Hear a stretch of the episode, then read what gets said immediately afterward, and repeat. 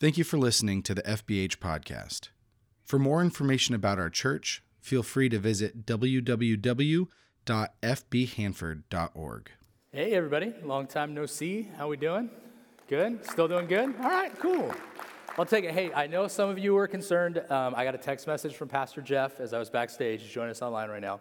And he said that I, quote, killed those announcements. So I'm feeling pretty great about myself.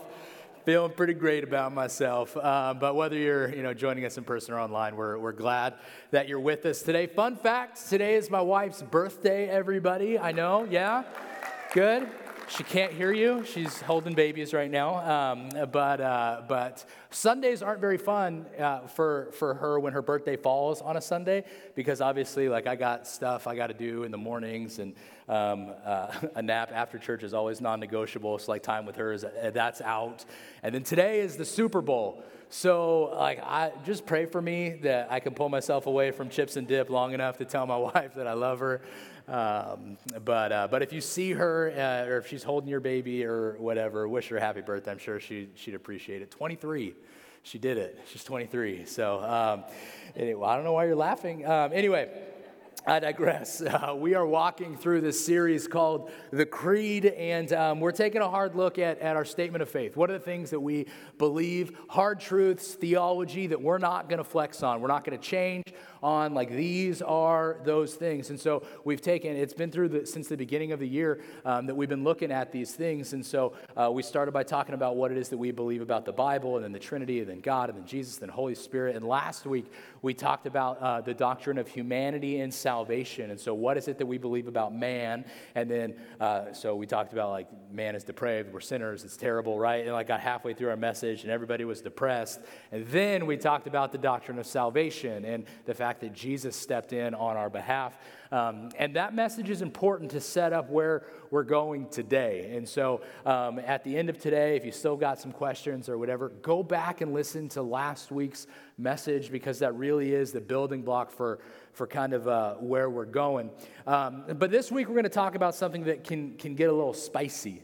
There is actually a deep rift in Christianity regarding this piece of theology. And so there's been different denominations that have been born through this. There's different theological stances that this is one of the corner pieces to those different theological understandings and that sort of thing. And so today we are talking about the idea of eternal security. And so for some of you, you may be like, I don't understand. What does that mean? So we talked about last week the idea of salvation, right? And so today we're going to tackle this idea. It's kind of the second half of salvation. What does it mean? How long does our salvation last? Like, can I get saved and then lose my salvation? Like, what happens with all of that? And so there's three different camps that Christianity can fall into, okay? And so take some notes, because at the end of these three different camps I'm talking about, I'm going to ask you to tell the person next to you where you think we fall.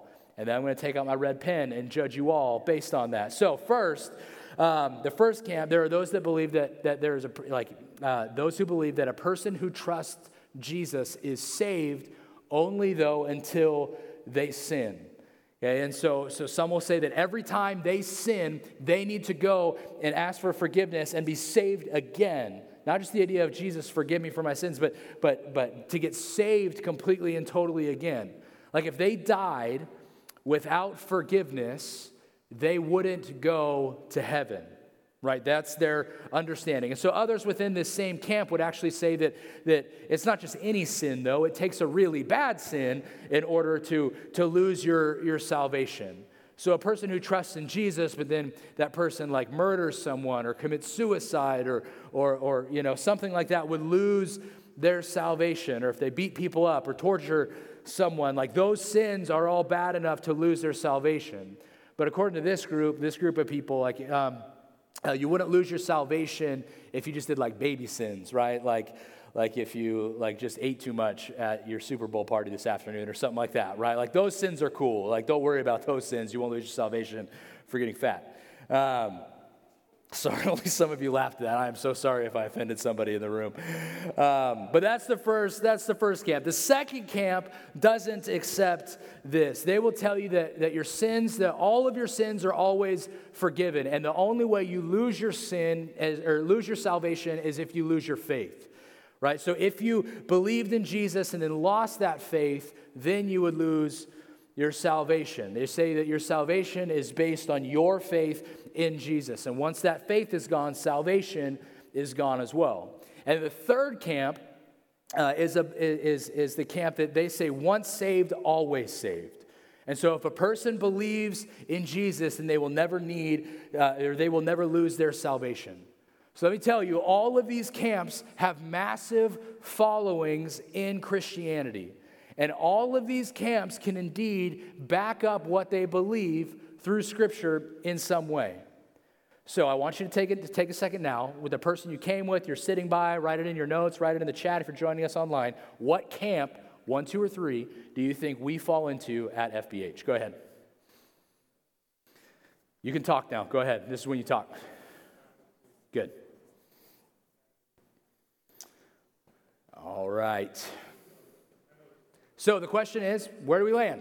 Where do we land? Let me read you what our statement of faith says. It's going to be up there. It says, because God gives us eternal life through Jesus Christ, the true believer is secure in that salvation for eternity. Okay? Doctrine of eternal security. If you have been genuinely saved, you cannot lose it. Key word there is going to be genuinely. So hold on to that. Genuinely saved, you cannot lose it. Salvation is maintained by the grace and power of God, not by the self-effort of the Christian.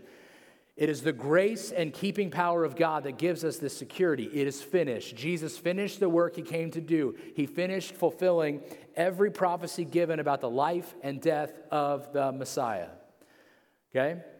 So, in case you're wondering, for all of you who need to elbow your spouse, the person you came with, or whatever it may be, we are camp 3 that we would fall into. Once saved, always saved. Okay, so let me try to illustrate it for you, and then we're going to get to Scripture. We're going to be in Ephesians 2 today, so if you want to flip there and ignore my illustration, that's fine.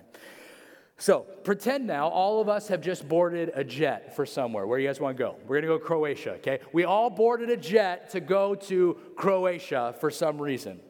Okay, we're going to go on vacation in Croatia. And we get there, we get to this jet, and we look down, man, we're excited, we got our bathing suits going, like we're going to Croatia. And we look down, and we see that at our feet, there's these bicycle pedals. And that's a little concerning, right? Like, why are there bicycle pedals on a plane? So you do the dinger thing, and you call the stewardess or the steward to come over, and you say, hey, just question real quick. I see there's like bicycle pedals at my seat. Is there something specifically I need to do like during the flight? Is this like an emergency exit where I need to be physically capable enough to do something to make sure that I'm good, right? The flight attendant's like, well, we'll look around. You look around and man, there's bicycle pedals in front of everybody. Like this is concerning at this point. You're like, well, what? Like why do I need these bicycle pedals for my flight? And the flight attendant said, well, you know, the pilot agreed to get us to 30,000 feet. Like, we're going to do takeoff. Like, the pilot's going to get us to 30,000 feet. But the pilot said once you got to 30,000 feet, it's actually our responsibility to keep that plane in the air. Okay? So once we get to 30,000 feet, we'll let you know. There'll be a little dinger that comes on again, and that's when we need to start pedaling as fast as we possibly can to make sure that all of us get to Croatia in one piece. Okay? This is the doctrine of eternal security. Okay, this is what we're talking about. That seems absurd, right? That seems absolutely absurd that we say, hey, you know what? I'm going to get in a plane. The pilot's going to get me to 30,000 feet, but I need to keep that plane in the air by pedaling as hard and as fast as I can by the works that I am going to do in order to make sure that I end up in Croatia in one piece. It does not matter how hard or fast or how in shape you are not getting that plane to Croatia. It is not happening. It is the same exact thing that we see with our faith. If the pilot of our souls doesn't get us up and keep us up, we have no hope. It's not happening. I know myself well enough That if my salvation depended on me doing good things, if my salvation depended on me not sinning, if my salvation depended on me pedaling a plane through the air at 30,000 feet, I'm hosed from the get-go. It's not going to happen. And Charles Stanley, he's a famous pastor, and he was raised in a church where he was taught all of his life that you could lose your salvation. Right? And he didn't believe in this idea of eternal security that we believe in, this idea of once saved, always saved. And in Bible college, he began to kind of grapple with this issue. And so I want to read you a quote from Charles Stanley. He says this: "It was my intense study of the scripture that caused me to begin doubting my position, that you could lose your salvation. Verse by verse, I picked my way through the passages used to support each view. Through this process, two things became apparent. I was guilty of ignoring the context of many verses that I had quoted to defend my view. When I began to dig deeper into the text, they took on different meanings. Secondly, I discovered through my study that the belief in salvation by grace cannot be reconciled with the belief that one can lose his salvation. If I must do or not do something in order to keep from losing it, then salvation would not be by faith, but by works. I specifically remember the day that this truth dawned on me. I found myself in a theological fork in the road. To maintain my position, I realized that I would have to abandon my belief in salvation by grace alone. It was like a light came on. Suddenly I saw it. I wanted to shout. I felt like a man just freed from prison. I began to thank God that for all of those years I was wrong. And then I was struck with the most awesome thought of all. I had been eternally secure since the day I got saved as a 12-year-old boy." So we're talking about this idea of eternal security. It really does come down to this idea of how is it that you are saved? Is it by grace through faith, or is it through the things that you can physically do to save yourself? Is it through grace, or is it by grace or through works? And many of you are saying, like, maybe, hopefully for a lot of you in here, like, I already agree with this. I already agree with the idea of eternal security, so I don't need to talk about it. Or maybe there's others of you in here who you were like me as a junior hire. Like, I stressed about this. Right? I was so concerned. I remember being at camp, and someone introduced to me for the first time this idea of of the unforgivable sin, right? And I was like, wait, there's an unforgivable sin? What? Somebody tell me, what is this unforgivable sin? And so like every 5 minutes, I was like, Jesus, please save me. Jesus, please save me. Jesus, like I was so stressed out that I was going to end up in hell. Like what would happen? Like if I walked out into the street and a car hit me and I had an impure thought right before the car hit me, like that's it. I'm going to hell forever. Like maybe that's you. You're like, man, I am so stressed about like my eternal security. Regardless of the camp that you fall into, like we need to be able to express our understanding here. 1 Peter 3:15 talks about like this need for us to be able to defend our faith. It says, "But in our hearts revere Christ as Lord. Always be prepared to give an answer to everyone who asks you to give a reason for the hope that you have, but do this with gentleness and respect." We need to be able to articulate why it is that we believe, what it is that we believe. Okay, so regardless of where you find yourself today, hopefully this position, like this will strengthen your position and maybe deepen your appreciation for what it is that you have in Christ. Hopefully it's because you want to live a more holy life because of that appreciation. But a lot of us, man, we can be confused by this issue. Like junior high me, like I was confused by this issue. We need to get it nailed down. This is huge, and it really is about whether salvation is by grace or by works. So opponents to this theology, to this doctrine, and those people would say that if I believed that way, if I believed that all I had to do was be saved, man, I would just get saved, I would pray that prayer, and then I would live however I wanted to live. I would do whatever I wanted to do. Jesus, here's my ticket to get into heaven. I prayed that prayer when I was 8 years old at VBS, took care of it, and so now I can do whatever it is that I want to do. Well, first of all, you can't get saved with that kind of attitude. For to be saved, you actually need to have faith. Like Romans 10, 9 and 10 says, we talked about that last week, you have to both believe in your heart and confess with your lips that Jesus Christ is Lord. Okay? So belief is a massive part of that. Okay? And you can't just live however you want, like just because of this idea of unconditional love. I love my kids. I love them unconditionally. There is nothing I would not do for my kids. I don't always like them unconditionally, but I love them unconditionally, right? Parents in the room, give me an amen. Come on. Thank you. Hey, so I love them unconditionally. That does not mean that my kids can go do whatever it is that they want to do, right?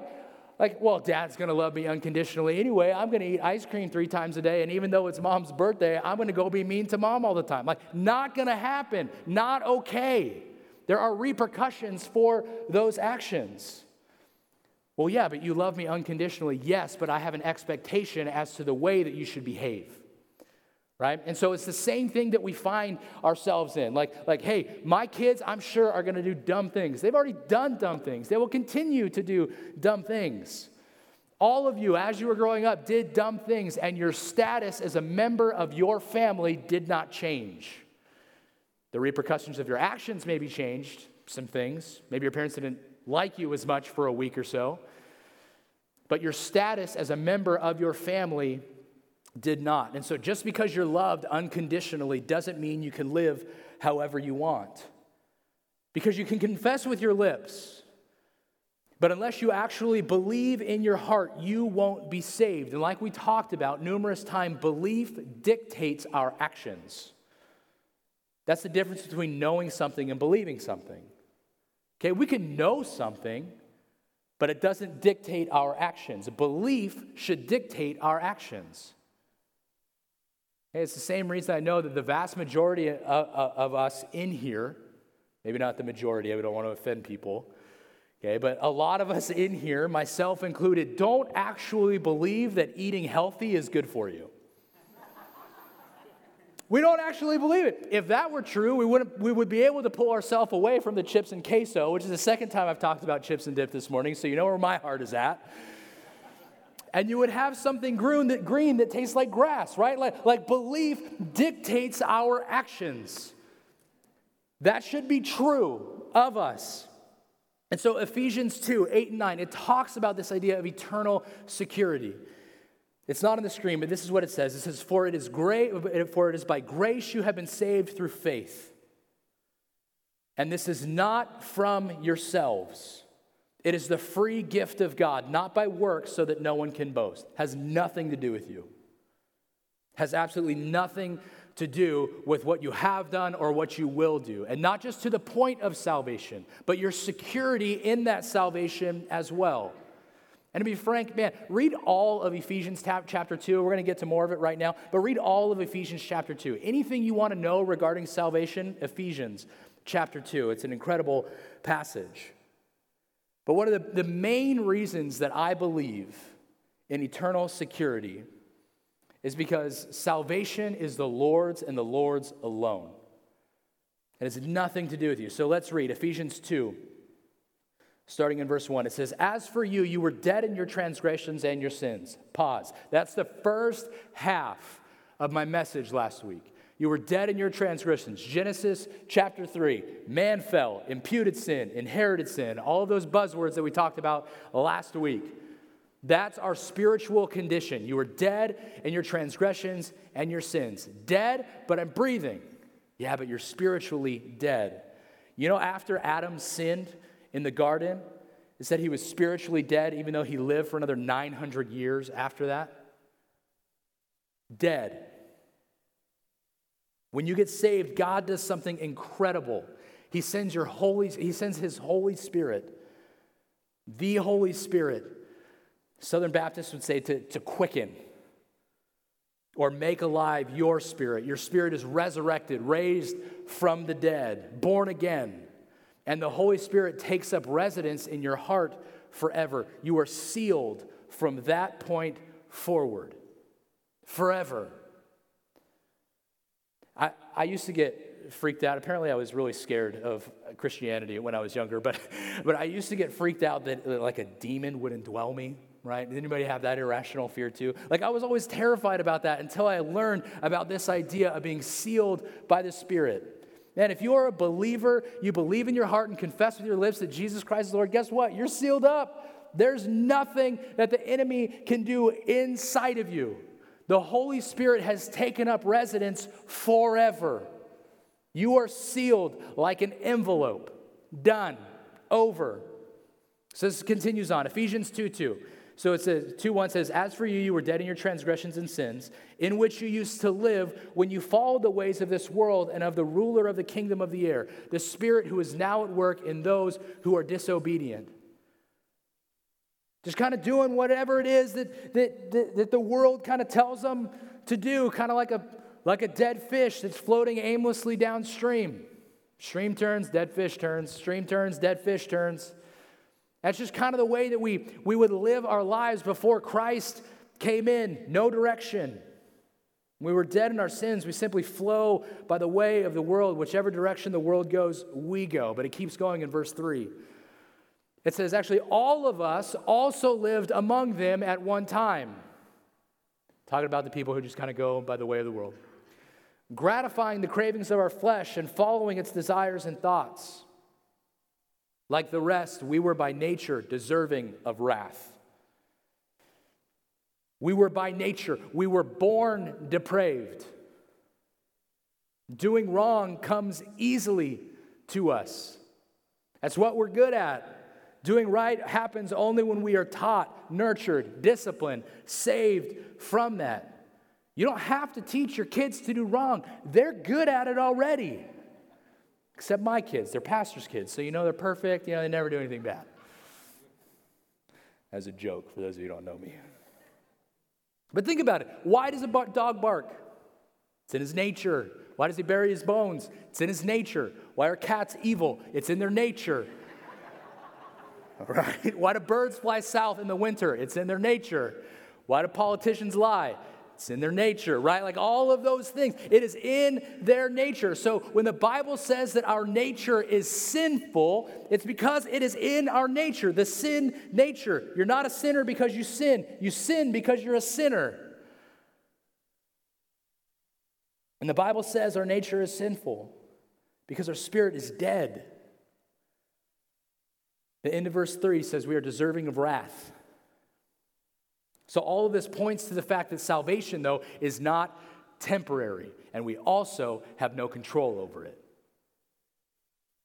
Salvation is of the Lord's and of the Lord's alone. And so verse 3, like I said, that's a depressing end to everything, but the two most important words in all of Ephesians chapter 2 are found in verse 4, where it says, but and God. It says, but God. But because of his great love for us, God, who is rich in mercy, made us alive with Christ, even when we were dead in our transgressions. It is by grace that you have been saved. By grace, not by works. Only God could take this bleak situation described above and do something about it. In order for you to lose your salvation, your spirit would have to die after God raised it from the dead. And last I checked, God is pretty good about raising things from the dead. And so it doesn't even make sense. That's why Hebrews 6 says, if it were possible to lose your salvation, you could never be saved again, because Jesus would then have to be crucified again, put to death again. And that's not going to happen. Look at Ephesians 1:13 and 14. Flip back a page.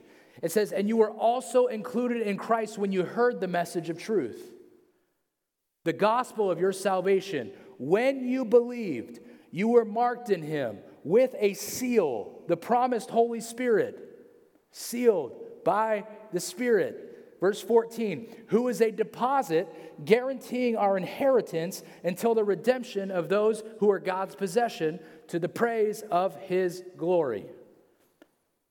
The Holy Spirit is a deposit for what's to come. Think about when you were in college, or maybe you live in an apartment now, or you're a renter, right? Like, you have to put down a security deposit.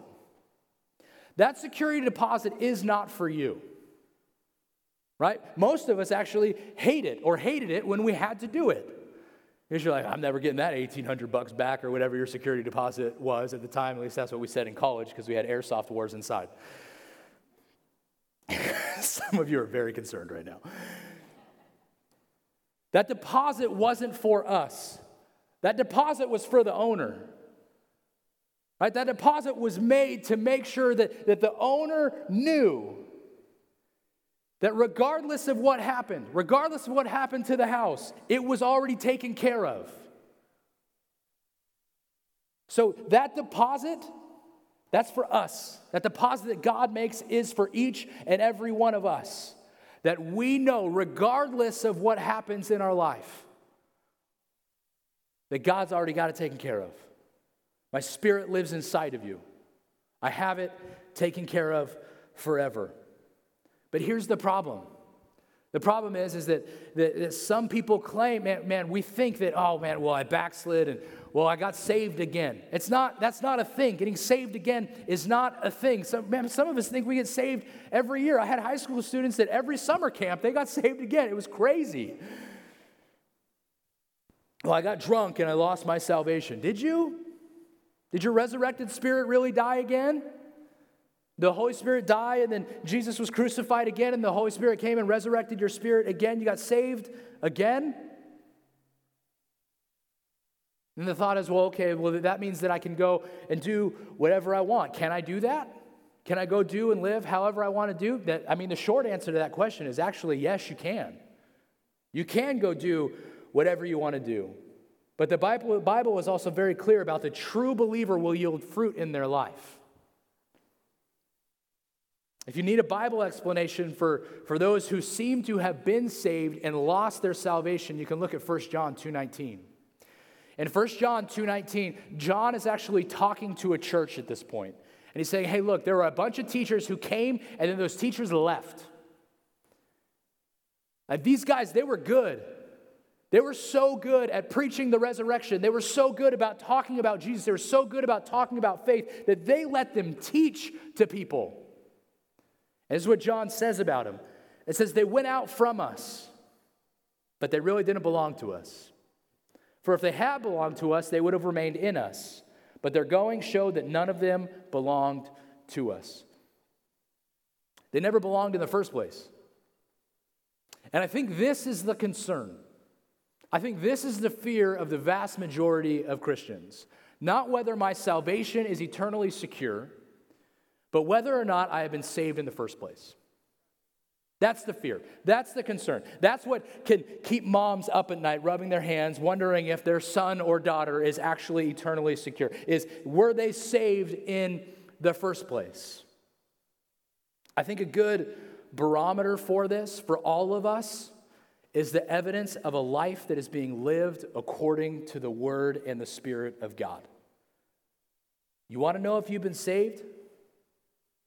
Are you holier now than you were a year ago? Maybe 5 years ago? 10 years ago? Maybe for those of you who are like, hey, I came to faith when I was 5 years old. I don't know what my life looked like when I was, I don't know how bad of a sinner I was. Like, yeah, I stole some gummy bears and hid them under my pillow to eat at bedtime.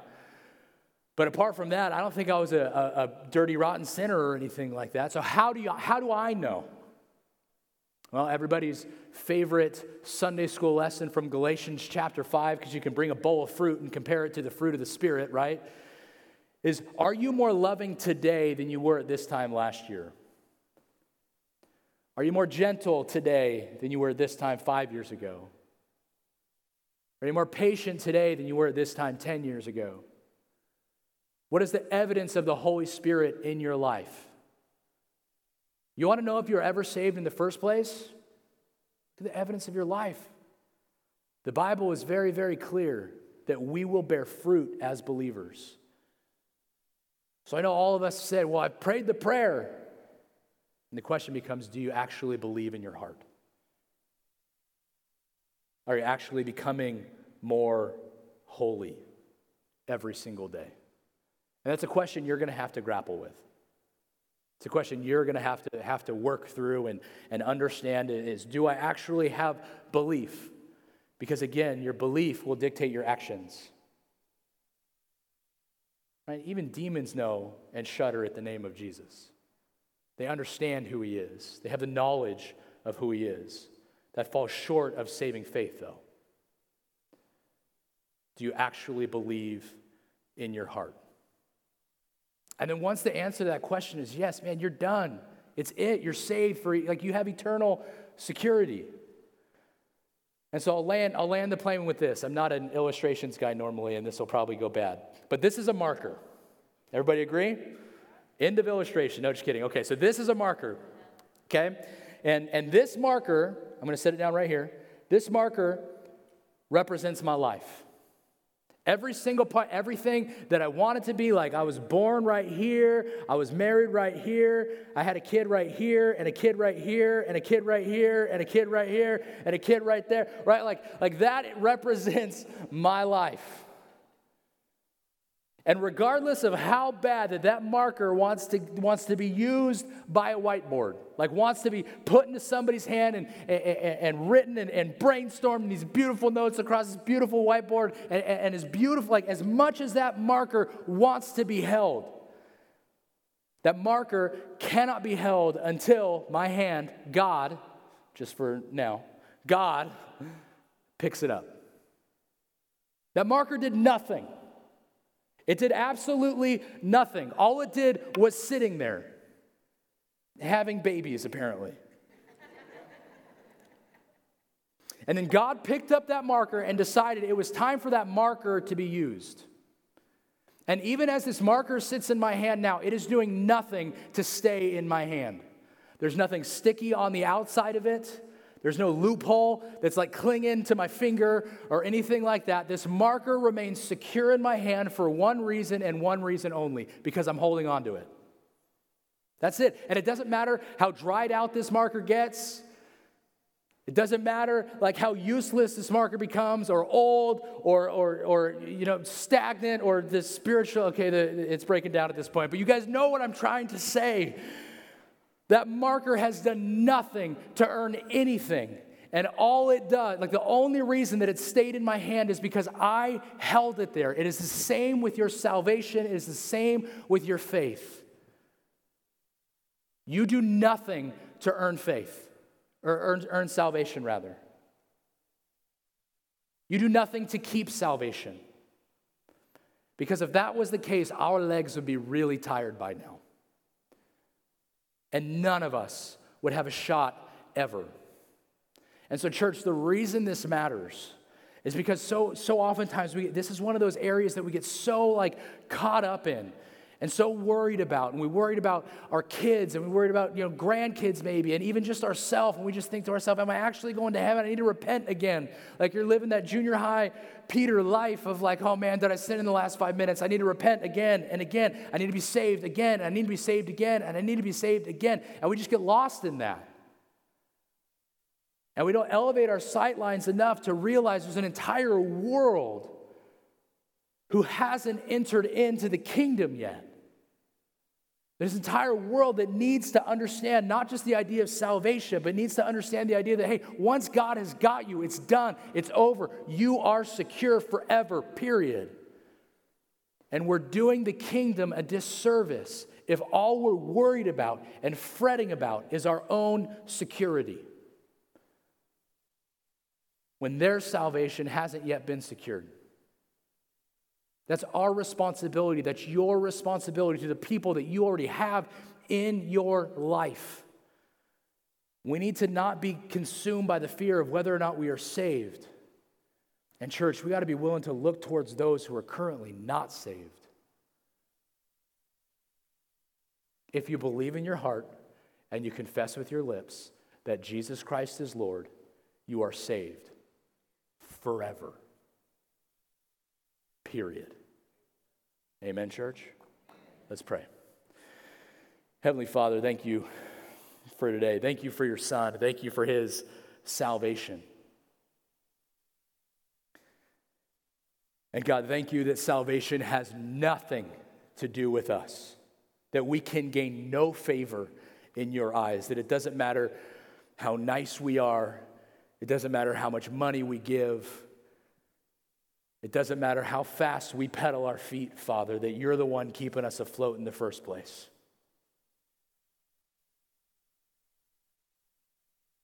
That as long as we believe in our heart and confess with your lips that Jesus Christ is Lord, that your Son is Lord, then we are secure forever. And you've guaranteed that so that none of us can boast. And so, God, I pray this morning that if you're in here today and you are yet, like if God has not yet picked you up and held you secure, make a profession of faith this morning. Confess with your lips this morning that it is by grace that you have been saved by faith then, that you indeed believe in your heart. You can pray with me now. Simply say, Father, I admit that I'm a sinner in need of a Savior. And I repent of my sins. I want to turn from those sins, Father. I admit that, but B, I believe that you sent your Son to die on a cross for me so that I could be made righteous. I could stand justified. I could be in heaven with you for all of eternity. And that C, I would choose to follow you every single day of my life. That from this point forward, I would seek to become more holy as you continue to make me more holy. God, thank you for holding me secure. I love you. It's in your Son's name we pray. Amen.